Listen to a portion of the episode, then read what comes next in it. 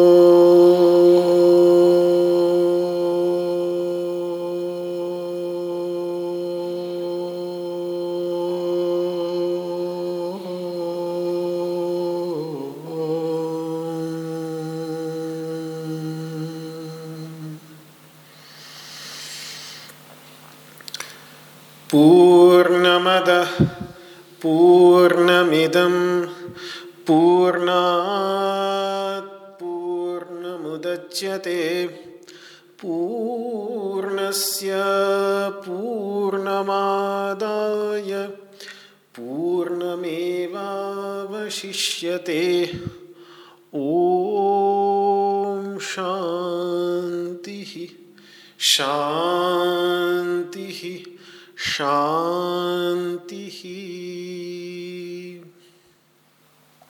शङ्करं शङ्कराचार्यं केशवं बादरायणं, सूत्रभाष्यकृतौ वंदे भगवन्तौ पुनः पुनः। ईश्वरो गुरुरात्मेति मूर्तिभेदविभागिने व्योमवद्व्याप्तदेहाय दक्षिणामूर्तये नमः। ॐ शान्तिः शान्तिः शान्तिः।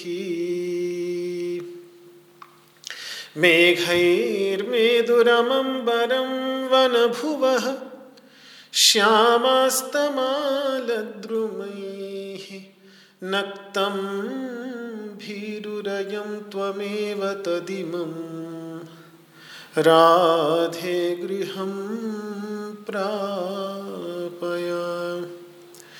इत्थं नन्दनिदेशतश्चलितयोः प्रत्यध्वकुञ्जद्रुमम् राधामाधवयोर्जयन्ति यमुना। कूले रहः केलयः ॐ शान्तिः शान्तिः शान्तिः।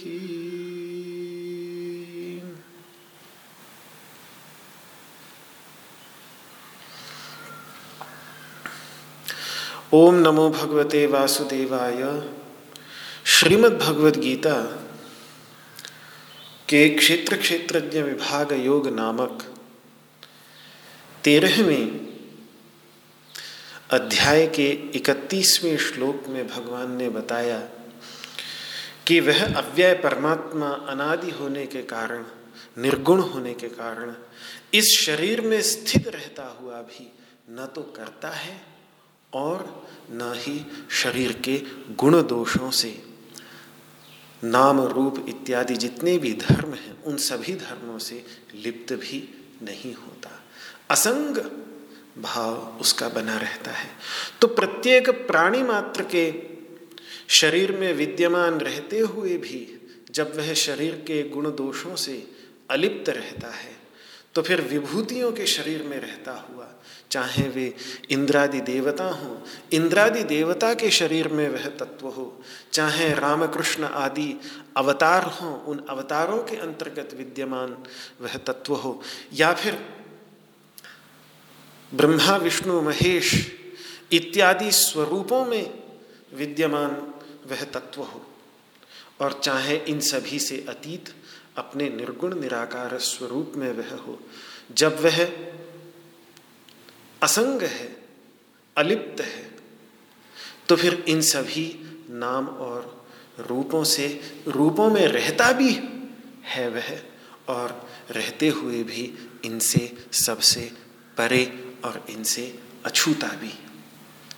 शिव के आकार में वो शिव के आकार जैसा दिखता है, लेकिन अपने वास्तविक स्वरूप में वो भोले बाबा के आकार से भी पर और इसीलिए विष्णु के भगवान विष्णु के आकार में भी वही दिखता है। शक्ति के स्वरूप में भी, देवी के स्वरूप में भी वही दिखता है। तुम कुमार उतवा कुमारी। वेद भगवान कहते भी हैं कि हे प्रभु, हे ईश्वर, आप ही कुमार के रूप में और आप ही कुमारी के रूप में, देवी और देवता दोनों के रूप में आप ही दिखते हैं। क्यों? क्योंकि वो अलिप्त तत्व है।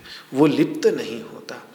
जहाँ लेप हुआ, जहाँ चिपकाव हुआ, जहाँ आसक्ति हुई, वहाँ झगड़ा खड़ा हो जाता है, वहाँ बखेड़ा खड़ा हो जाता है। पर जब तक अलिप्त रहे, लिपायमान न हो, तब तक कोई बखेड़ा नहीं होता। हाथ में तेल लगा रहे तो भले ही पूरे कटहल को भी काट लें तो भी कोई बखेड़ा नहीं होता। और यदि हाथ में तेल न हो तो फिर एक एक बूंद भी जो कटहल की, कटहल के दूध की निकलती है, वो बखेड़ा खड़ा कर देती है, वो समस्या खड़ा कर देती है। तो इसी संदर्भ में एक विचार कल चल पड़ा था, क्योंकि ये निर्गुण तत्व का, परमात्म तत्व का प्रसंग था। तो मैं यही बात कह रहा था कि वेदों को जब हम उठाकर देखते हैं, प्राचीन ग्रंथों को उठाकर देखते हैं तो कहीं भी एक साधक की दृष्टि से सगुण साकार की उपयोगिता और सिद्ध महापुरुष के लिए तो दोनों ही। सिद्ध महापुरुष जो साधक के लिए सगुण साकार ही उपयोगी है सबसे पहले। सगुण साकार के धरातल पर से जाते हुए ही वो निर्गुण निराकार में प्रवेश कर सकता है और सिद्ध भी हो जाए। एकदम परमहंसावस्था में भी प्राप्त हो जाए। तो भी वो परमहंस जो परम अद्वैत, निर्गुण, निराकार के धरातल पर भी उतर जाते हैं। वो भी दोनों ही अवस्थाओं का आनंद लेते हैं। वो जो भक्ति के रस का जब उन्हें आनंद लेना होता है तो भक्ति के रस में, प्रेम के रस में ये दो चीज़ें होती हैं। एक प्रेम का रस है और एक आनंद का रस है। दोनों एक, रस एक ही है। लेकिन एकत्व में आनंद का रस है, अद्वैत में आनंद का रस है और द्वैत में प्रेम का रस है। तो जब आनंद का रस लेना हुआ तो अद्वैत भावना में चले गए, जो परम औपनिषद सत्य है ही। लेकिन अद्वैत के महान आचार्य भी इस बात को स्वीकार करते हैं कि यदि प्रेम का रस लेना है तो फिर प्रेम का रस लेने के लिए वो द्वैत चाहे कितना ही कल्पित क्यों ना हो, वो कल्पित द्वैत परम सत्य अद्वैत से कहीं अधिक सुंदर लगता है। भक्त्यर्थम कल्पितम द्वैतम अद्वैतादपि सुंदरम मधुसूदन सरस्वती जिन्होंने अद्वैत सिद्धि जैसा महान ग्रंथ लिखा है, वे इस बात को बहुत सुंदर कहते हैं कि भक्ति के लिए, परम प्रेम के लिए, और परम प्रेम के लिए भक्त और भगवान का एक भेद, राधा और कृष्ण का एक भेद। राधा, जो भक्त की, भक्त शिरोमणि है, सभी भक्तियों की समष्ट, सभी भक्त की समष्टि है। वे और श्री कृष्ण, तभी तो दोनों में प्रेम होगा। और जब वो बिल्कुल अद्वैत तो हो जाएँगे, एक हो जाएँगे तो फिर पूर्ण आनंद की अवस्था होगी। तो उन्होंने बहुत सुंदर ढंग से समझाया है वहाँ पर कि अद्वैत भी और भक्ति के लिए कल्पित द्वैत भी, दोनों के दोनों परमहंसों को, क्योंकि परमहंसों की एक जीवन मुक्त परमहंसों की एक बात बहुत ज़ोर दे करके जहाँ जहाँ जीवन मुक्ति का विवेक किया गया है, जहाँ जहाँ जीवन मुक्ति की चर्चा की गई है, वहाँ वहाँ ये बात कही है कि परमहंसों की जीवन मुक्तों की एक विशेषता है कि उनका कभी किसी के साथ विवाद नहीं होता। किसी भी मत मतांतर के साथ में उनका विरोध नहीं होता।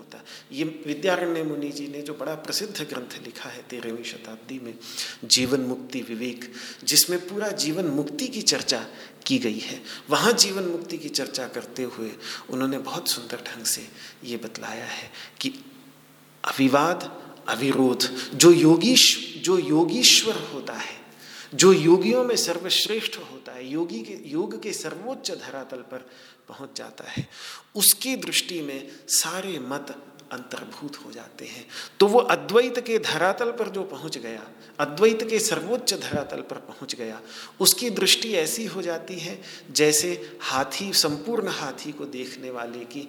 फिर नेत्रहीन व्यक्ति यदि हाथी के एक एक हिस्से को छू छू करके अपने अपने वर्णन को लेकर झगड़ते भी रहें, एक कहे कि नहीं जिसने कान छुआ वो बोले कि हाथी तो सूण की तरह है, जिस, हाथी तो सूप की तरह है, सूप, जो सूप पहले होता था गेहूँ वगैरह साफ़ करने के लिए। तो हाथी सूप की तरह है। किसी ने कहा, किसी ने पैर छुए तो उसने कहा, हाथी तो खंबे की तरह होता है। किसी ने पूछ छुई तो उसने कहा, हाथी तो मोटी सी रस्सी जैसा होता है। तो ये सब आपस में लड़ पड़े, क्योंकि अपनी अपनी सीमित दृष्टि थी। लेकिन चक्षुष्मान पुरुष हंस पड़े। वो कहेगा, अरे अपनी अपनी दृष्टि से सब सही बोल रहे हैं। जिसने जितना अनुभव किया, उस अनुभव के आधार पर ये सारे के सारे अपने अपने धरातल पर से सब ठीक बोल रहे हैं। यही दृष्टि, एक अद्वैत दृष्टि रखने वाले की हो जाती है कि सब अपने धरातल से जो जो कह रहे हैं अपने अपने अनुभव के अनुसार वो सब अपने अनुभवानुरूप सत्यवादी ही है। सांख्य जो कह रहा है, मीमांसक जो कह रहा है, नैयायिक जो कह रहा है वो अपनी अपनी जितनी उनकी समझ है, जितनी उनका अनुभव है, उस अनुभव के धरातल पर जैसा उन्होंने अनुभव किया, वैसा ही वो बोल रहे हैं। तो उसमें कोई वो विरोध नहीं करता, सबको अपने अंतर्गत जैसे हाथी के पैर में सारे पैर आ जाते हैं, ऐसे ही अद्वैत दर्शन के अंतर्गत सारे दर्शन समाविष्ट हो जाते हैं। अद्वैत दर्शन का ये सूत संहिता के अंतर्गत भी, जो मैंने अभी आपको कल भी सूत संहिता की चर्चा की थी शिव तत्व के संदर्भ में। शिव तत्व का निरूपण करने वाला बहुत ही सुंदर ग्रंथ है और उस पर माधवाचार्य जी, जो विजयनगर साम्राज्य के अमात्य थे, मंत्री थे, बहुत बड़े विद्वान भी थे, उनका भाष्य उपलब्ध होता है। उन्होंने भी वहाँ सर्वमतांतर रविरोध किस प्रकार से, क्योंकि सूत संहिता के अंतर्गत अद्वैत दृष्टि से शिव तत्व वास्तव में है क्या? शिवलिंग किसका प्रतीक है? वो क्या है? वो तत्व, उस तत्व का बहुत सुंदर निरूपण सूत संहिता के अंतर्गत, पूरा शिव तत्व का ही निरूपण है। और वहाँ पर उन्होंने यही दिखाया है कि कैसे एक शिव तत्व के अंतर्गत, क्योंकि वो वह अद्वैत, परमाद्वैत तत्व है, इसीलिए उसके अंतर्गत सारे मत मतांतर उसी में ही समाविष्ट हो जाते हैं। तो वहाँ कोई बखेड़े की बात नहीं रहती, वो सब को जोड़ लेता है अपने साथ। सभी को अपने साथ जोड़ लेता है। ये दृष्टि रही है प्राचीन काल से हमारे वैदिक ऋषियों की, हमारे वैदिक आचार्यों की। और इसीलिए ये बड़ा प्रसिद्ध, बहुत ही सुंदर वाक्य है। एक मंडल ब्राह्मण है शतपथ ब्राह्मण के अंतर्गत। शतपथ ब्राह्मण जो है वो यजुर्वेद का ग्रंथ है, यजुर्वेद से जुड़ा हुआ है। बृहदारण्य को उपनिषद, जो दसवीं उपनिषद है, वो शतपथ ब्राह्मण के ही अंतिम छह अध्याय बृहदारण्य उपनिषद के नाम से जाने जाते हैं। पर शतपथ ब्राह्मण बहुत बड़ा है और उसमें एक बहुत सुंदर और कई कई बड़े अच्छे अच्छे सुंदर सुंदर प्रसंग हैं। एक है मंडल ब्राह्मण। ये आदित्य मंडल जिसकी स्तुति गाई गई है हिरण्मयेन पात्रेण सत्यस्यापिहितं मुखम तत्व पूषण न पावृणु सत्यधर्माय दृष्टे। पूषन्नेकर्षे यम, सूर्य, प्राजापत्य, व्यूह, रश्मीन समूह, तेजो यत्ते रूपम कल्याणतमम तत्ते पश्यामी, योसावसौ पुरुष सोहमस्मि सूर्यदेव की प्रार्थना करता हूँ, करते हुए महर्षि दध्यंग आथर्वण, महर्षि दधीची प्रार्थना कर रहे हैं कि आप पर जो ये प्रकाश का आवरण है, ये प्रकाश का आवरण आप हटा लीजिए ये, जिससे मैं आपका जो वास्तविक स्वरूप है, कल्याणतम जो स्वरूप है, उस स्वरूप का मैं दर्शन कर सकूँ। ते कल्याणतम, तत्ते पश्यामी, योसा वसव पुरुष, क्योंकि हे सूर्यदेव, आपके अंतर्गत जो तत्व बैठा है, वो तत्व मैं ही हूँ। आपके अंदर जो तत्व बैठा है, वो केवल आपका ही वास्तविक स्वरूप नहीं, बल्कि मेरा भी वास्तविक स्वरूप है। सोहम जो मंत्र है, वो यही वेद के इसी मंत्र से लिया गया है। बहुत ही प्रसिद्ध मंत्र है सोहम, जिसको हंस मंत्र कहते हैं। श्वास प्रश्वास के रूप में प्रत्येक प्राणी लगातार इस मंत्र का जाप कर रहा है। चेतना हो न हो, लेकिन लगातार लगातार ये हा और स का जो ये सोहम का हंस मंत्र जिसको कहते हैं, प्रत्येक प्राणी वृक्ष से लेकर, ब्रह्मा से लेकर स्तंभ पर्यंत, चींटी से लेकर हाथी तक, सारे प्राणी लगातार इस मंत्र का जाप कर रहे हैं। लेकिन अनुभूति न हो, वो बात अलग है। ये मंत्र हमें वो उस तत्व की अनुभूति देता है। यो सावसौ पुरुष सोहमस्मी। जो सर्वव्यापक तत्व, आदित्य मंडल के केंद्र में विद्यमान है, जिसके प्रकाश से प्रकाशित ये सारा सौरमंडल, ये पूरी पृथ्वी ही नहीं, बल्कि पूरा सौर मंडल प्रकाशित हो रहा है। उस आदित्य मंडल के अंतर्गत विद्यमान जो तत्व है, प्रकाशमय तत्व, वही तत्व मेरा वास्तविक स्वरूप है। ये अनुभूति महर्षि दध्यंग अथर्वण को हुई। और इसी आदित्य मंडल मंडल ब्राह्मण ब्राह्मण का अर्थ शतपथ ब्राह्मण में अध्याय होता है। तो मंडल, इसी मंडल के ऊपर बहुत सुंदर अध्याय है वहाँ पर, जिसमें उस समय जिन जिन स्वरूपों की पूजा इस भारतवर्ष के अंतर्गत जिन जिन स्वरूपों की पूजा आज से हज़ारों वर्ष पूर्व उस समय शुक्ल यजुर्वेद के वैदिक काल में जिन जिन स्वरूपों की पूजा होती थी, उन सारे स्वरूपों को गिना देता है। मंडल ब्राह्मण। और उसके बाद कहता है, तम यथा यथा उपासते तदेव भवती। पूर्ण श्रद्धा के साथ जो जो उसकी जिस जिस रूप में, जिस जिस प्रकार से उपासना करता है, अपने भक्त के अनुग्रह के लिए वो वही हो जाता है। और केवल वह हो नहीं जाता, वह होकर उन्हें सुरक्षा का चक्र प्रदान करता है। तद्धनान भूतवा अवति। उसी स्वरूप में प्रकट होकर वो उनको अवति, यानी उनकी रक्षा करता है। इसीलिए ये बात जिसके समझ में आ गई है तस्मात एनम एवं वित। यही जो एक तत्व है, ये बात जिसके समझ में आ गई है, उसको कोई दिक्कत नहीं होनी चाहिए। वो सर्वई रेवई तई रूपासीत वो इन सब स्वरूपों के माध्यम से उसको उस एक तत्व की उपासना करने में कोई समस्या नहीं होनी चाहिए, क्योंकि सर्वम हई तद्भवती ये सब कुछ वही एक तत्व हो जाता है। और सर्वम ह एनम एतद भूतवा अवति। और अपने सारे भक्तों को वो वही होकर वो उनकी रक्षा करता है। भगवान श्री कृष्ण गीता के अंतर्गत भी चौथे अध्याय में कह चुके हैं, ये यथा माम प्रपद्यंते तांस तथा भजाम्य हम जो जिस प्रकार से मेरी शरण लेता है, जिस स्वरूप में मेरी शरण लेता है, मैं ये यथा माम प्रपद्यंते तांस तथा भजाम्य हम मैं उनकी उसी प्रकार से उनकी सेवा करता हूँ। तो इसीलिए नाना धर्म हैं इस पृथ्वी के।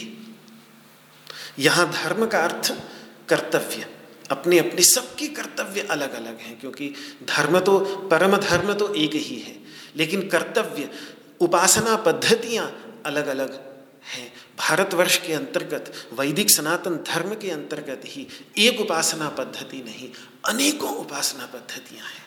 लेकिन फिर भी अथर्ववेद का जो ऋषि है, जब वो पृथ्वी सूक्त की रचना करता है, पृथ्वी की स्तुति गाता है तो यही कहता है कि, हे माँ, जन्म बिभ्रति बहुधा विवाचसम नाना धर्माणम पृथ्वी यथोकसम हे माँ, आप एक उस घर की तरह हैं जिसमें अनेकों प्रकार की जनजातियाँ निवास करती हैं, जिनकी वाणी एक दूसरे से अलग है। भारत में तो इसलिए मैं कहता था, कल कह रहा था कि भारत हमेशा से एक विविधता का देश रहा है, लेकिन फिर भी उस विविधता के मूल में जो एकत्व है, उस एकत्व को हमारे वैदिक ऋषियों ने पहचाना है, शायद इस तरीके से पहचाना है जो मुझे नहीं लगता कि विश्व की अन्य किसी भी संस्कृति के विचारकों ने मूलभूत एकता को उस तरीके से नहीं पहचाना, जिस तरीके से भारत के महर्षियों ने पहचाना। और यही कारण है कि जहाँ विविधता आई, समस्या उत्पन्न हुई, लेकिन भारतवर्ष के अंतर्गत और उस विविधता को मिटाने के प्रयास हुए क्यों? क्योंकि जहाँ विविधता होती है, वहाँ झगड़ा हो जाता है। दो लोग एक दूसरे से अलग हैं तो चाहे भाषा के नाम पर अलगाव पैदा हो जाए तो पूरा यूरोप बटा हुआ है, भाषा के ही धरातल पर बटा हुआ है। फ्रांस अलग है, स्पेन अलग है, इंग्लैंड अलग है। ये सारे देश केवल भाषा के ही धरातल पर बटे हुए हैं। कितने सारे देश धर्म के धरा, तथाकथित संप्रदायों के धरातल पर विभाजित हो जाते हैं। ऐसे विभाजन बनाने के कितने तरीके हैं, लेकिन उनके मूल में जो एक तत्व है, उस एक तत्व को भारतीय संस्कृति के पुरोधाओं ने, भारतीय संस्कृति के महर्षियों ने पहचाना, और यही कारण है कि फिर सबको उस मूलभूत एकता के धरातल पर, उस योग के धरातल पर, वो क्योंकि वो योग का ही धरातल है। इसको जैन के जैन परंपरा के जो योगाचार्य हैं, हेमभद्र हेमचंद्र, हरिभद्र सूरी इत्यादि, जो आठवीं, नौवीं शताब्दी में हुए, वो भी, और वेदांत के जो, अद्वैत वेदांत के भी जो आचार्य हैं, उन्होंने भी इस बात को स्वीकार किया है कि परंपराओं के सिद्धांत में भेद हो सकता है, शैवों में भेद है, वैष्णवों में भेद है, जैनियों में भेद है, बौद्धियों में, बौद्धों में भेद है, दर्शन को लेकर मतभेद होगा। और उपासना पद्धतियों को लेकर मतभेद होगा, लेकिन योग का जो एक मूल धरातल है, उस मूल धरातल पर जाकर ये सारे के सारे एकीभूत हो जाते हैं। वो भी बैठते हैं तो पद्मासन में ही बैठते हैं।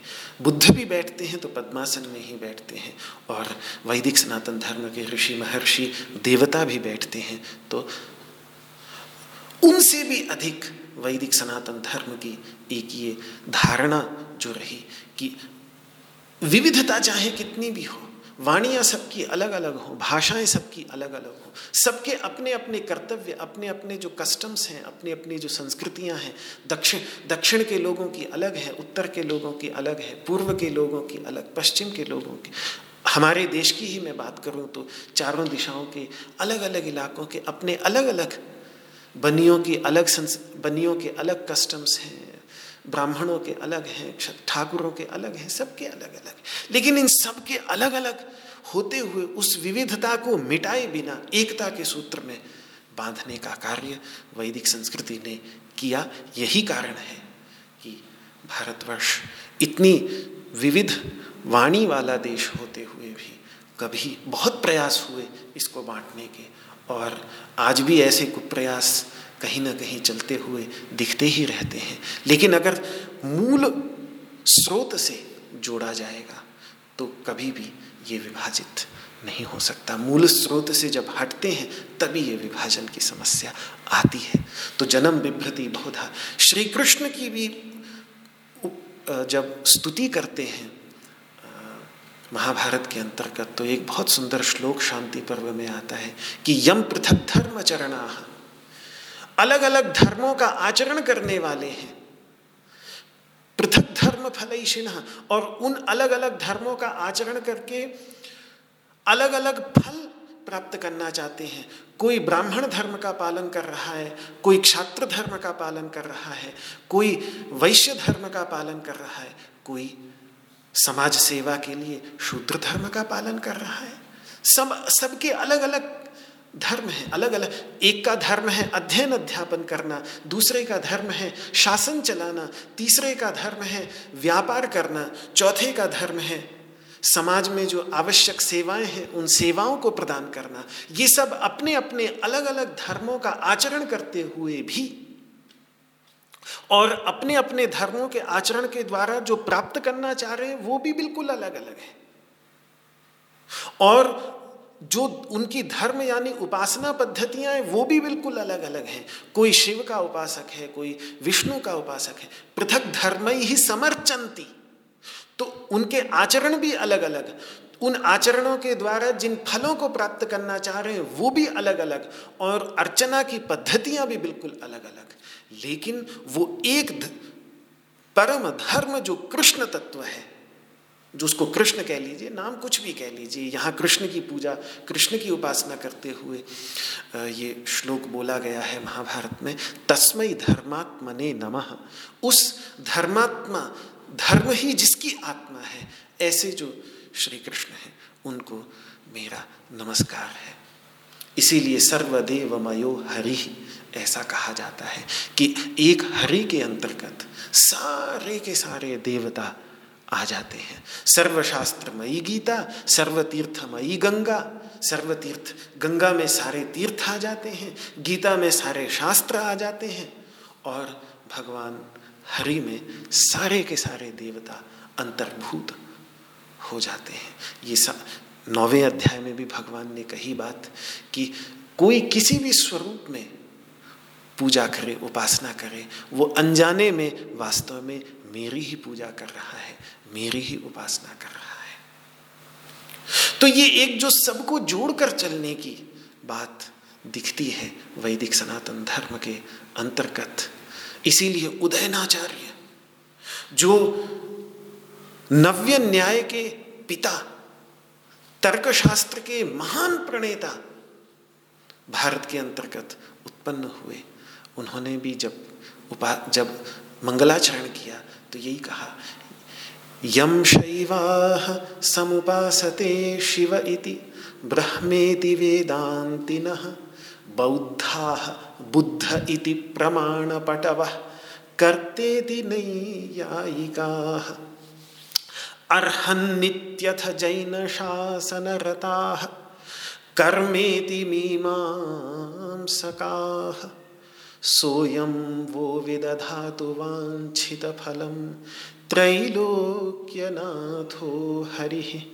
विष्णुर्वा त्रिपुरान्तको भवतु वा ब्रह्मासुरेन्द्रोऽथवा भानुर्वा शशलक्षणोऽथ भगवान् बुद्धोऽथ सिद्धोऽथवा रागद्वेषविशार्तिमोहरहितः सत्त्वानुकम्पोद्यतो यः सर्वैः सह संस्कृतो गुणगणैस्तस्मै नमः सर्वदा।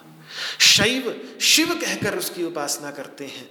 अद्वैत वेदांती उपनिषदों के ज्ञाता ब्रह्म कह देते हैं। बौद्ध, बुद्ध कह देते हैं। और प्रमाण कुशल नैयायिक, तार्किक, उसको जगत करता कर्ता कह देते हैं। जैन का अनुश, जैनों का शासन मानने वाले उसको अरहत कह देते हैं। वो अरहत तत्व जिसको प्रत्येक तीर्थंकर प्राप्त करता है, वो अरहत तत्व। और मीमांसक जो ईश्वर को अस्वीकार करते हैं, वो भी जिस कर्म को स्वीकार करते हैं, जिस कर्म के सिद्धांत को स्वीकार करते हैं, वो यही तो है त्रिलोकी का नाथ हरि। त्रिलोकी का नाथ हरि ही इन सब रूपों में दिख रहा है। अरे विष्णु हो, त्रिपुरांतक भगवान, त्रिपुरासुर के संहार करता भगवान शंकर हो, ब्रह्मा हो, इंद्र हो, सूर्य हो, चंद्रमा हो, बुद्ध हो, या सिद्ध यानी महावीर तीर्थंकर हो। बात ये है आवश्यक कि उनके अंतर्गत अज्ञान का मोह नहीं होना चाहिए और उनके अंतर्गत राग और द्वेष का विष नहीं होना चाहिए। जो भी कोई महान आत्मा राग और द्वेष के विष से रहित है, अज्ञान के अंधकार से रहित है और सत्वानुकंपोद्यतो और प्राणी मात्र के कल्याण के लिए उद्यत है, प्राणी मात्र के कल्याण के लिए लगा हुआ है, उसको हम सदा नमन ही करते हैं। यह सर्वई ही सह संस्कृतो गुणगण ही तस्मय नमः, सर्वदा उसको हम सदा नमस्कार ही करते हैं। यही एक खुलापन हमें योग दर्शन के अंतर्गत भी जब ध्यान की बात आई, ध्यान के विषय की बात आई कि अपने ध्यान के आलंबन के लिए किसको चुना जाए तो वहाँ महामुनि पतंजलि यही कहते हैं, जैसी तुम्हारी इच्छा, यथा अभिमता। जो तुम्हें अभिमत हो, अपने कुल के आधार पर निर्णय कर लो कुल देवता को चुन लो। परिवार की कोई देवता है, जिस परिवार में तुम पैदा हुए हो तो फिर उस परिवार का देवता चुन लो। ये भी नहीं तो अपना ही कोई इष्ट देवता चुन लो। वो भी समझ में नहीं आता तो ग्राम के जो पूरे गाँव के देवता हैं, ग्राम देवता चुन लो। इतने सारे योग्य संभावनाएँ हैं। और अंत में इष्ट देवता तो सर्वोपरि है ही।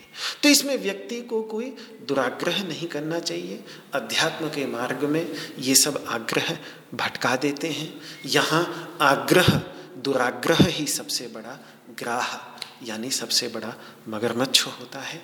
और इसीलिए मैंने बतलाया कि भगवान शंकराचार्य ने जो एक स्मार्त परंपरा, वैष्णव शैवों की परंपरा थोड़ी अलग गई एक एक देवता पर केंद्रित हो गई। लेकिन जो वेदों से निकली हुई, श्रुति से निकली हुई स्मृतियाँ थी, उन स्मृतियों को आधार बनाकर जो स्मार्त परंपरा चली, उस स्मार्त परंपरा के अंतर्गत पाँचों उपासना पद्धतियों के देवताओं को समान स्थान दिया जाता है, इसीलिए उसको पंचदेवोपासना कहते हैं। भारतवर्ष के अंतर्गत सात आगम है, सात तंत्र हैं। तंत्र का अर्थ है, आगम का अर्थ है उपासना पद्धति।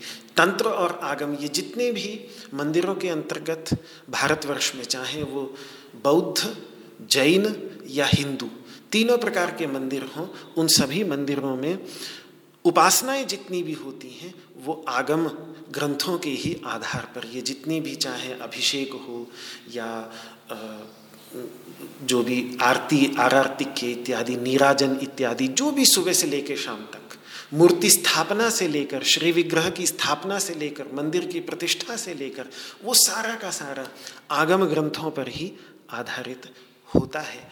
तो सात आगम परंपराएँ रही भारतवर्ष के अंतर्गत। एक शैव आगम, जिसमें शिव तथा शिव के स्वरूपों की पूजा हुई। शाक्त आगम, जिसमें शक्ति अथवा शक्ति के जो विभिन्न स्वरूप हैं, चाहे वो जगदम्बा, दुर्गा हो, काली हो, पार्वती हो, मीनाक्षी हो, कामाक्षी हो, राजराजेश्वरी हो, वैष्णवी हो, जो भी जितने भी स्वरूप हैं, वो सब एक ही शक्ति के स्वरूप हैं, वो सब शाक्त आगम के अंतर्गत आ जाता है। और फिर वैष्णव आगम, विष्णु और विष्णु के जितने भी अवतार, राम, कृष्ण इत्यादि जितने भी अवतार हैं, वो सब वैष्णव आगमों के अंतर्गत, वो भी अनेकों आगम है, पांचरात्र आगम है, वैखानस आगम है। वो सब वैष्णव आगम की परम, वैष्णव आगमों की परंपरा, एक तीसरी परंपरा वो है। चौथी परंपरा है सौर आगम। सौर आगम, जिसमें सूर्य को ही परब्रह्म परमात्मा का प्रतीक मानकर सूर्य और जो सूर्य के बारह स्वरूप, बारह आदित्य हैं, उन आदित्यों की ही पूजा की जाती है। आज के समय में ये, इसका प्रभाव कम दिखता है, ये बाकी तीनों के अंतर्गत ही मिश्रित हो गया है। पहले प्राचीन भारतवर्ष के अंतर्गत ये सौर आगम बहुत ही प्रसिद्ध था, इसीलिए आप देखें तो उदाहरण के लिए कश्मीर के अंतर्गत मारतंड का मंदिर, क्या अद्भुत सूर्य मंदिर के खंडहर आज भी विद्यमान है। इसी प्रकार से कोणार्क चले जाएँ उड़ीसा के अंतर्गत तो वहाँ का सूर्य मंदिर तो विश्व प्रसिद्ध है। इसी प्रकार से मुल्तान जो अब पाकिस्तान में चला गया है, जिसका प्राचीन नाम था मूलस्थान, वहाँ के, वहाँ का सूर्य मंदिर बड़ा प्रसिद्ध है। और ऐसे भारत के कोने कोने में बहुत प्राचीन बहुत बहुत प्राचीन सूर्य मंदिर निकल जाएँगे। आज के समय में सूर्य मंदिर की स्थापना कम होती हुई दिखती है। लेकिन फिर भी प्राचीन काल में सौर आगम, जिसमें सूर्य भगवान को ही पर ब्रह्म परमात्मा जैसे वैष्णव लोग विष्णु को, शैव शिव को और शाक्त शक्ति को उसी प्रकार से सौर आगम को मानने वाले सूर्य भगवान को ही उस परमात्मा का प्रतीक मान करके पूजा करते थे। आज वो मिल गया है। हम सब भी सूर्य को जला, जल चढ़ा देते हैं सूर्य षष्ठी इत्यादि पर्व मनाते हैं, लेकिन वो मिश्रित हो गया। अलग कोई अब सौर आगम की परंपरा नहीं दिखती। ग्रंथ भी काफ़ी विलुप्त हो गए। ग्रंथ के लुप्त हो जाने से ही फिर परंपराएँ भी लुप्त हो जाती हैं। ये हुआ चौथा आगम और पांचवा आगम है गणपत्य आगम, यानी गणपति, जिसमें गणपति, भगवान गणेश जो अष्ट गणपति भगवान गणेश के जो आठ स्वरूप हैं, जो मूल रूप से ओंकार की भावना से निकला है, ओंकार को ही जो विघ्न निवारक ओंकार है, उसी को ही विघ्नहर्ता गणपति के रूप में एक आकार, सगुण साकार स्वरूप प्रदान करके उस गणपति को ही अगर आप ये जो हम सुनते हैं कि गणेश जी, शिव जी के पुत्र हैं, ये शैव आगम वालों की कथा है यदि आप गणपत्य आगम, जो गणेश जी के आगम हैं, वहाँ महागणपति ही परम तत्व है, वहाँ शिव भी गणपति की ही अंश माने जाते हैं, वहाँ महागणपति तत्व ही सर्वोपरि है। तो एक वो भी एक अलग परंपरा प्राचीन काल में, इसीलिए गणेश जी के बड़े बड़े प्राचीन मंदिर और महाराष्ट्र के अंतर्गत तो बहुत ही ये गणेश चतुर्थी इत्यादि का पुनः एक सजीव किया उस परंपरा को उज्जीवित करने का प्रयास किया बाल गंगाधर तिलक जी ने गणेश चतुर्थी इत्यादि को दोबारा महाराष्ट्र में चलाया और अब धीरे धीरे वो फ़िल्मों के कुछ अच्छे पहलू भी होते हैं कि उन फ़िल्मों में जो गणेश चतुर्थी देखी लोगों ने तो जहाँ जहाँ यहाँ तक कि इंडोनेशिया तक में भी मैंने देखा कि भारतीय फ़िल्मों के प्रचार प्रसार के साथ वहाँ भी लोगों में, पहले से ऐसा नहीं, उनको गणेश जी का ज्ञान था, उनकी भी परंपराएँ गणेश जी की थी, लेकिन जिस कदर आज लोगों में उत्साह वहाँ दिखता है, वो कहीं ना कहीं भारतीय फ़िल्मों की देन रही, लेकिन बहुत अच्छा है, वो बहुत ही अच्छा है। पर एक ये ये भी एक परंपरा मिश्रित हो गई थी बाकी तीन आगम परंपराओं के साथ में, लेकिन प्राचीन काल में ये एक अलग आगम परंपरा थी। तो ये पाँच आगम परंपराएँ, वैदिक आगम जिन्होंने वेदों को स्वीकार किया, वो पाँच आगम परंपराएँ जिन्होंने वेदों को प्रमाण रूप से स्वीकार किया ये पाँच आगम परंपराएँ और दो आगम परंपराएँ और जिन्होंने वेदों की प्रामाणिकता को स्वीकार नहीं किया, वो हैं बौद्ध आगम। बौद्ध आगम भी बहुत ही विस्तृत है और बहुत ही गंभीर और बहुत ही गूढ़ है, बहुत ही सुंदर भी है। और जैन आगम, जिस जैन आगम के ही आधार पर भारतवर्ष के विभिन्न कोनों में जैन मंदिरों का और वहाँ पूजा पद्धति इत्यादि, ये सब चलती है। तो ये सात आगम हैं। इनमें से जो पाँच वेदों को प्रमाण मानने वाले जो पाँच आगमों की परंपरा है, उन पाँचों आगमों में से एक एक देवता को भगवान शंकराचार्य ने स्मार्त परंपरा के अंतर्गत स्वीकार किया और ये कहा कि आप किसी भी एक को, इन पाँचों में से किसी भी एक को अपना इष्ट देव मानकर शेष देवताओं की अंग रूप से अंग देव रूप से उपासना की जाए। तो, तो एक ये शांकरी ब्रह्म विद्या में पंचदेव उपासना इसीलिए अद्वैत वेदांतियों के जो स्थान हैं वहाँ शिवजी के मंदिर भी मिल जाएँगे भगवान विष्णु के भी मंदिर मिल जाएँगे भगवान भगवती शक्ति माता के भी मंदिर मिल जाएँगे और यथा समय सूर्य और गणेश जी की भी प्रतिमाएँ वहाँ पर मिल जाएँगी। सभी को पूर्ण स्वीकृति है एक ही तत्व है उसी के ही ये अलग अलग स्वरूप है। ये अद्वैत दर्शन की एक देन रही। तो कुल मिलाकर बात वही है कि गोस्वामी तुलसीदास जी ने बहुत सुंदर ढंग से इस सगुण निर्गुण के झगड़े को जो उनके समय तक आ चुका था भारतवर्ष के अंतर्गत। उसको प्राचीन ग्रंथों में तो इसकी आवश्यकता महसूस ही नहीं हुई। इसलिए प्राचीन ग्रंथों ने ने कहीं नहीं सगुण निर्गुण के झगड़े को निपटाने की कोशिश की। पर पंद्रहवीं शताब्दी तक ये भारतवर्ष में झगड़ा आ चुका था। तो इसीलिए फिर गोस्वामी तुलसीदास जी ने कहा कि जिन्ह के अगुण न सगुन विवेका, जल पही कल्पित बचन अनेका। सगुन ही अगुन ही नहीं कछु भेदा। गावही मुनि पुराण बुध बेदा। अगुण अरूप अलख अज जोई भगत प्रेम बस सगुण सुहोई। जो गुण रहित सगुण सुई कैसे? जलु हिम उपल बिलग नहीं जैसे। अरे जिनको ये अगुण और सगुण में कोई विवेक नहीं, दोनों को नहीं ठीक ठीक समझते, यही उल्टी सीधी बातें।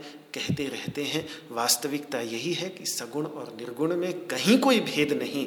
ये सभी मुनि इस बात का गान करते हैं, सभी पुराण ये बतलाते हैं, सभी बुद्धिमान लोग ये बतलाते हैं, सभी वेद इस बात को कहते हैं। गोस्वामी तुलसीदास जी ने कितना मंथन करके ये बात कही है। अगुण अरूप अलख अज जोई। अरे, जो निर्गुण है, जो सभी रूपों से अतीत है, जो अलख है, जो अलक्ष्य है, जो इंद्रियों से अतीत है, जो अजन्मा है, वही भगत प्रेम बस। वही भक्ति के प्रेम के अधीन होकर, वही सगुण हो जाता है, स्वरूप हो जाता है, साकार हो जाता है, दिखने लगता है, और वो अजन्मा होते हुए भी उसका राम नवमी या कृष्ण जन्माष्टमी वाले दिन जन्म भी हो जाता है। ये क्या है? ये भक्त का प्रेम ही तो है।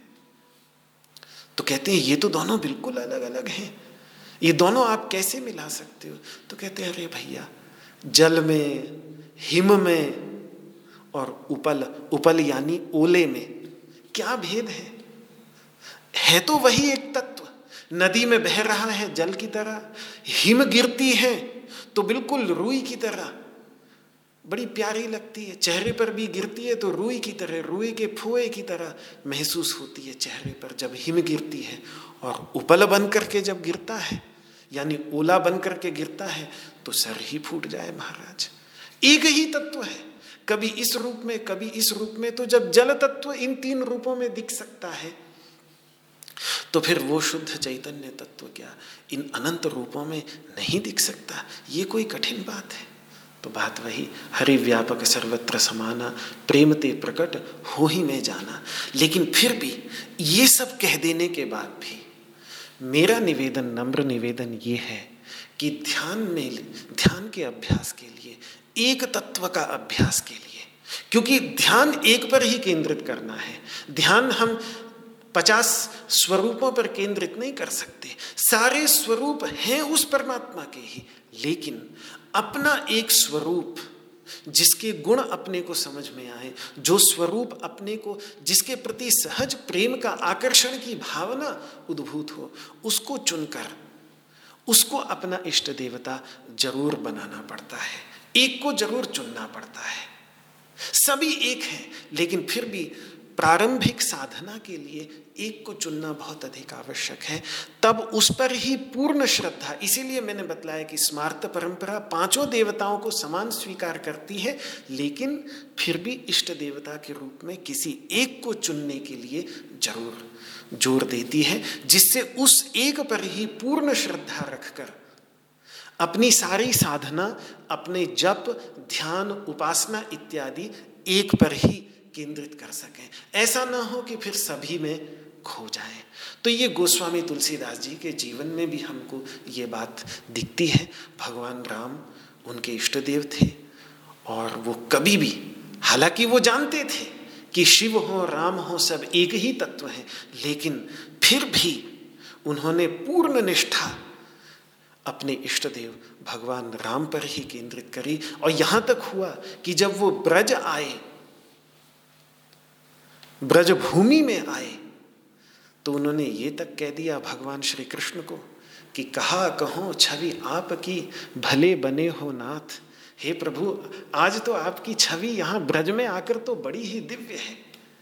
लेकिन क्या कहूँ इस छवि की बात? बहुत अच्छे बने हो आप, लेकिन तुलसी मस्तक तब नवे जब धनुष बाण ले हाथ।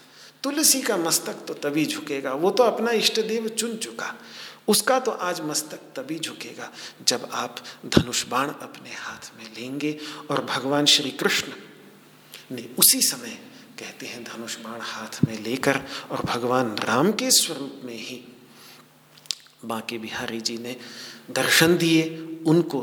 तो वही बात जो वेदों में कही कि तम यथा यथा उपासते तदेव भवती। जो उसकी जिस स्वरूप में उपासना करता है, वही वो हो जाता है और वही होकर वो उसकी रक्षा करता है। तो भगवान में आग्रह नहीं, भक्त को एक साधना के लिए, एक एकाग्रता जिससे बने, उस एकाग्रता के लिए ये जानते हुए भी कि सारे के सारे एक ही परमात्मा के स्वरूप हैं, अपना एक इष्ट देव चुनना पड़ता है। तो यही बात रही भगवान शंकराचार्य के कुल देवता गोपाल थे, लेकिन उनके पिता के इष्ट देवता शिवजी थे। भगवान शंकराचार्य जितने मंगलाचरण करते हैं, उसमें भगवान वसुदेव को ही सदा स्मरण करते हैं तो इससे लगता है कि भगवान शंकराचार्य के इष्ट देवता भगवान श्री कृष्ण ही रहे होंगे। तो ये कोई आपस में झगड़ा न करते हुए भी एक इष्ट देवता के प्रति आसक्ति में, दूसरों से झगड़े भी नहीं और साथ में अपना इष्ट देवता चुनना भी बहुत अधिक आवश्यक है। तो ये लिप्यते, न लिप्यते, अलिप्त भावना, ये अलिप्त भावना शुरू से ही एक मार्ग एक ठीक है। रुचि नाम वैचित्र्याद रेजु कुटिल नाना पथ जुषाम नृणामेको गम्य स्तमसी पैसा मरण इव। शिव महिम स्त्रोत्र में कहते हैं कि सब लोगों की रुचियाँ अलग अलग हैं तो जो जहाँ खड़ा है, वहीं से उसकी राह बनेगी और वहीं से वो अपने गंतव्य स्थान पर पहुंचेगा। अगर मैं ऋषिकेश शहर के उत्तर में बैठा हूँ तो मुझे रास्ता यहीं से मिलेगा। कोई व्यक्ति अगर दक्षिण में है तो उसको दूसरा रास्ता मिलेगा। कोई व्यक्ति अगर देहरादून से आ रहा है, पश्चिम से आ रहा है तो दूसरा रास्ता मिलेगा। कोई व्यक्ति अगर पूरब से आ रहा है, पौड़ी की तरफ़ से आ रहा है तो उसको दूसरा रास्ता मिलेगा। कौन कहाँ किस स्थिति में है, वहाँ उनको अपना वो सारे रास्ते अंत में वहीं लेके आ रहे हैं। उसी शहर में लेके आ रहे हैं।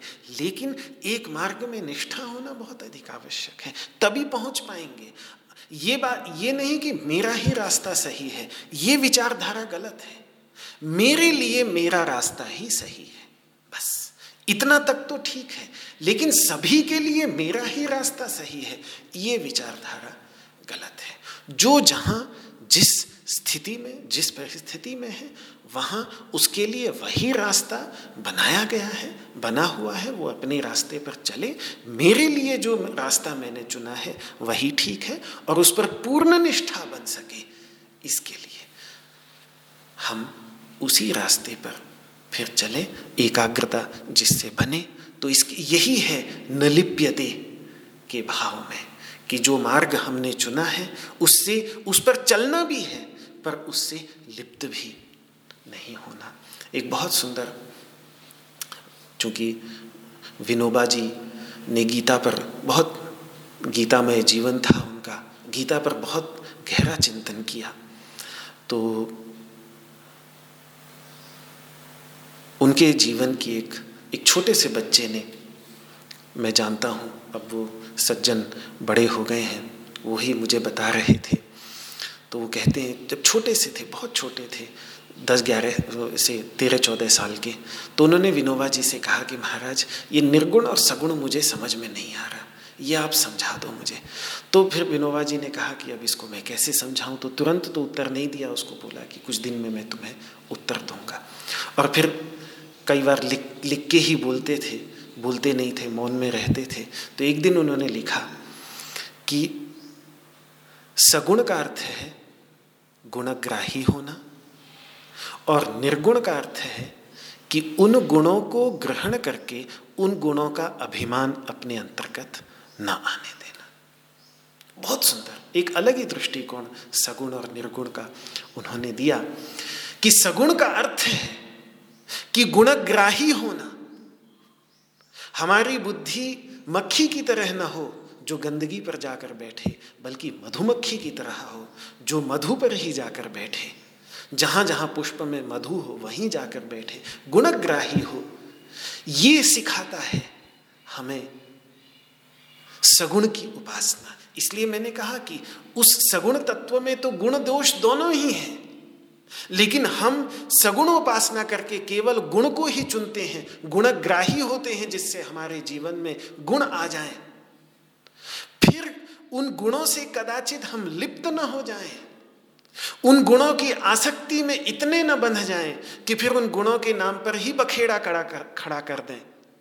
इसके लिए निर्गुण भी आवश्यक है। वो अलिप्त तत्व, परम अलिप्त तत्व की चेतना, जो नाम रूप से अतीत तत्व है, जिससे उन गुणों के कारण अहंकार न हो जाए। गुणकृत, गुणों के कारण जो अहंकार आ जाता है कि मैं तो बड़ा ही गुणशाली हूँ, वो अहंकार न रहे, इसके लिए निर्गुण तत्व की भी चेतना बहुत अधिक आवश्यक है। इन्हीं दोनों का सामंजस्य, अगर सगुण न होगा तो हम गुणग्राही नहीं बनेंगे, क्योंकि निर्गुण तो गुण और दोष दोनों का ही आधार है। सगुणोपासना हमें गुणग्राहिता सिखाती है और गुण जब गुण अपने अंतर्गत आ जाए नित्य सत्वस्थ हो जाए, पूरी तरह से सत्व गुण में स्थित हो जाए, तब फिर निर्गुण, यानी त्रिगुणातीत की बात भी भगवान श्री कृष्ण करते हैं। कहीं ऐसा न हो कि यह देवासुर संग्राम साधना की दृष्टि से कुछ समय तक तो ठीक, लेकिन ये देवासुर संग्राम जीवन न बन के रह जाए। अगर देवासुर संग्राम जीवन बन गया तो शांति कब मिलेगी? वो शांति तभी मिलेगी जब देव के भी धरातल पर से देव भाव से भी, दैवी संपत्ति से भी ऊपर उठकर, ब्रह्म संपत्ति के धरातल पर, निर्गुण तत्व के धरातल पर लेके जाएँगे। जहाँ दोनों एक ही भूत हो जाते हैं, जहाँ सब कुछ यत्र सर्वम एकम भवती, जैसा वेद कहता है कि जिसमें जाकर ये सारी विविधता एक हो जाती है, जो मूल तत्व है। तो फिर गुणकृत अभिमान नहीं होता नहीं तो गुणों का अभिमान आ जाता है। और फिर गुणों का अभिमान आते ही जितने के सारे के सारे गुण जितने भी हमने केंद्रित किए, उन सभी पर अहंकार के दुर्गुण का पानी फिर जाता है। इसीलिए सभी गुणों की प्राप्ति के बाद निर्गुण भी अत्यधिक आवश्यक है। इसीलिए दोनों का सामंजस्य जो हमारे शास्त्रों में दिखता है, उस सामंजस्य को बिगाड़ने का प्रयास कोई समझदार व्यक्ति न करे। दोनों ही साधना पद्धतियाँ बहुत ही महत्वपूर्ण हैं। दोनों में से किसी एक को चुनकर यदि व्यक्ति दूसरे को छोड़ देगा तो उसकी साधना अधूरी रह जाएगी, एकांगी रह जाएगी। वो परम तत्व को, जो पूर्ण तत्व है, जो सगुण भी है और निर्गुण भी है, उस एक तत्व को वो नहीं पहचान पाएगा। इसीलिए भगवान यहाँ उस तत्व का, अनादित्वात, निर्गुणत्वात, निर्गुण के धरातल पर ला करके वो कह रहे हैं कि न लिप्यते, फिर वो लिपायमान नहीं होता। इस शरीर के अंतर्गत भी लिपायमान नहीं होता, क्योंकि वो असंग है। शरीर आदि उपाधियाँ, शरीर अपने प्रारब्ध के अनुसार कर्म करेगा, मन अपने प्रारब्ध के अनुसार विचार करेगा, बुद्धि अपने संस्कारों के अनुसार निर्णय करेगी अहंकार के अपने ही संस्कार चलते रहेंगे। सब जितने भी प्रारब्ध संस्कार हैं, इन प्रारब्ध संस्कारों के अनुसार चलते रहेंगे। इनके अपने संस्कार हैं। लेकिन इनमें रहते हुए भी ये लिप्त नहीं होता। तो ये अलिप्त भाव, असंग भाव, ये इस प्रसंग का सबसे महत्वपूर्ण बिंदु है। इसीलिए भगवान श्री कृष्ण अब अंतिम श्लोकों में, जिससे ये बखेड़ा न रहे हालाँकि उस समय तो ये बखेड़ा था ही नहीं। उस समय तो कभी ये बखेड़ा था ही नहीं, लेकिन उनकी भी दिव्य दृष्टि रही होगी कि आगे जाकर ये बखेड़ा खड़ा हो सकता है।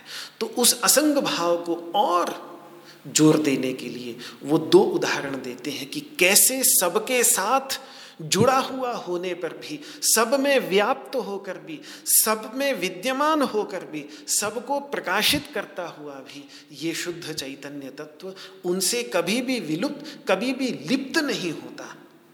उनके गुण दोषों से युक्त नहीं होता। इसमें दो उदाहरण जिनकी कई बार मैं चर्चा कर चुका हूँ। वो दो उदाहरण हमें अगले दो श्लोकों में, जो बत्तीसवां श्लोक है और तैतीसवां श्लोक आकाश और प्रकाश। इन दोनों का उदाहरण बत्तीसवें श्लोक में भगवान श्री कृष्ण आकाश का उदाहरण देंगे कि जिस प्रकार से आकाश सर्वगत है, सर्वव्यापक है, प्रत्येक वस्तु आकाश के अंतर्गत ही उत्पन्न होती है, चाहे कितनी भी गुणशाली क्यों ना हो और चाहे कितनी भी दोषयुक्त क्यों ना हो। गंदी से गंदी वस्तु भी, कितना भी गंदा कीचड़ हो कितनी भी गंदगी हो, वो सारी की सारी उसी आकाश में उत्पन्न होती है। आकाश में ही रहती है और फिर आकाश में ही विलीन हो जाती है। लेकिन उससे आकाश कभी गंदा नहीं होता, आकाश कभी लिप्त नहीं होता। और इसी प्रकार से सूर्य का प्रकाश सबको प्रकाशित करता है, गंगा जल को भी प्रकाशित करता है, गंदगी को भी प्रकाशित करता है। सबको प्रकाशित करते हुए भी वो स्वयं कभी भी उससे मलिन नहीं होता। अग्नि है, सबको जला देती है, सबको भस्मसात कर देती है, लेकिन वो अग्नि स्वयं कभी भी मलिन नहीं होती। तो जब ये दो महान तत्व, बाकी तीन तत्व भी वस्तुतः मलिन नहीं होते, वायु कुछ समय के लिए, जैसे ही आप उसको छोड़ दीजिए, आप, वो तो हम गंदा कर रहे हैं लगातार, उसको तो इसलिए वायुमंडल मलिन हो रहा है। हम गंदा करना छोड़ दें तो साफ़ होने में उसको समय नहीं लगेगा। लॉकडाउन के दौरान हमने देखा जैसे ही लोगों ने गंदा करना, हमने वो वाहनों के द्वारा जो वातावरण को, वायु को गंदा कर रहे थे, जैसे ही उसको गंदा करना बंद किया तो तुरंत वातावरण साफ़ हो गया। और जिन लोगों ने 40-40 वर्ष 50-50 वर्षों तक अपने घर से दूर की पर्वत श्रृंखलाओं को देखा नहीं था, वो भी, उनको पता ही नहीं था कि मेरे घर से तो ये पर्वत दिखते हैं। उनको भी दूर दूर की पर्वत श्रृंखलाएँ चालीस पचास वर्ष की गंदे वातावरण में रहते हुए भी, जब कुछ ही दिनों के अंतर्गत वो वातावरण स्वच्छ हो गया।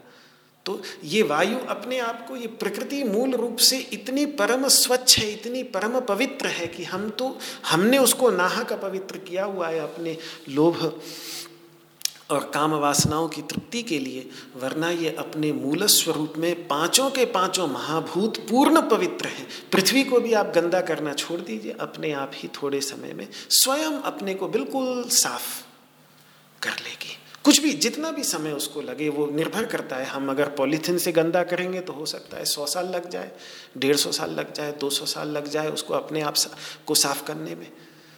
लेकिन वो साफ़ कर लेती है। अपने आप को। और इसी प्रकार से जल भी। जल भी क्योंकि जल अपने स्वरूप में ये पाँचों के पाँचों महाभूत उसी परम पवित्र स्वरूप परमात्मा से ही निकले हैं। इसीलिए पवित्र ही है, शुद्ध ही है। वो हम तो हमारे संसर्ग से फिर भी पृथ्वी, जल और वायु, ये तीन महाभूत तो थोड़ी देर के लिए संसर्ग में संसर्ग में आकर दोषयुक्त हो जाते हैं थोड़ी देर के लिए। इसी प्रकार से हमारा ये शरीर, क्योंकि पाँच भौतिक है, इसीलिए हमारा शरीर, हमारा मन, हमारी बुद्धि, ये संसर्ग में आने के कारण मलिन हो जाते हैं। जल की तरह, पृथ्वी की तरह, वायु की तरह।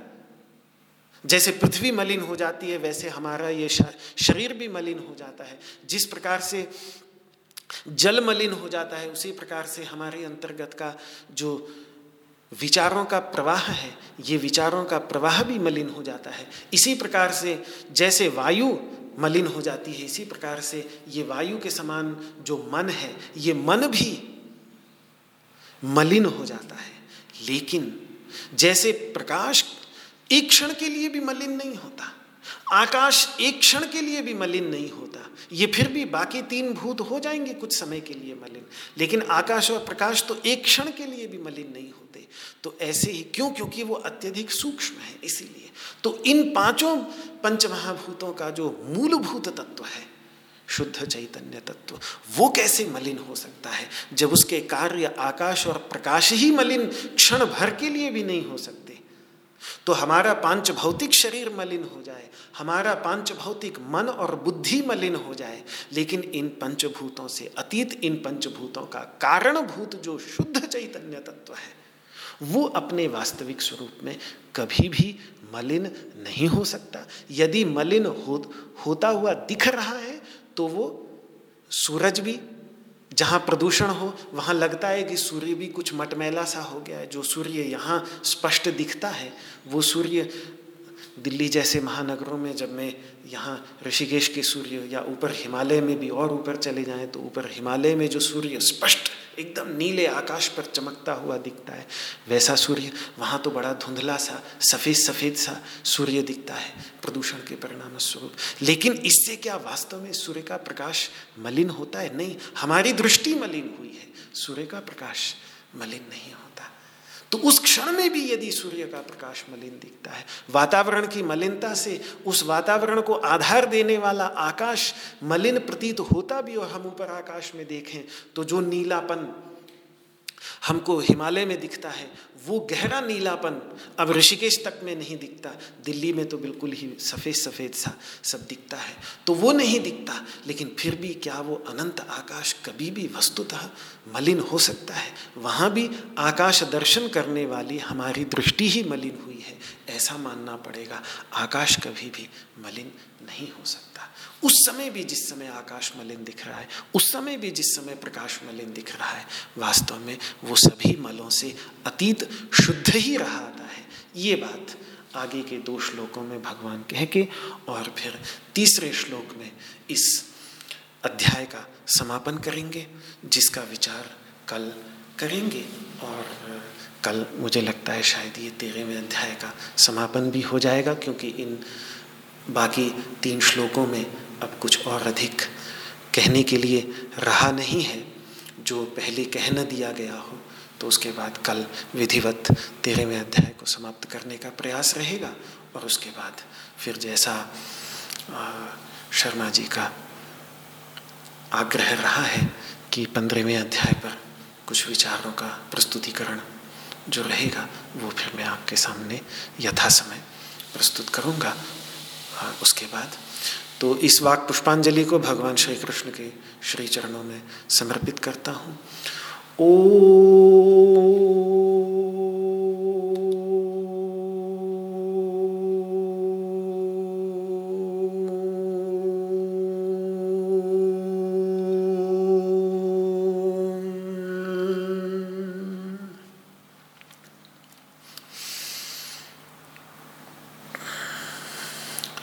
सर्वे भवन्तु सुखिनः, सर्वे सन्तु निरामयाः, सर्वे भद्राणि पश्यन्तु। मा कश्चिद्दुःखभाग् भवेत्। ॐ शान्तिः शान्तिः शान्तिः। श्री कृष्णार्पणमस्तु आपको मेरा हाथ जोड़ करके प्रणाम। जय श्री कृष्ण जय श्री कृष्ण जय श्री कृष्ण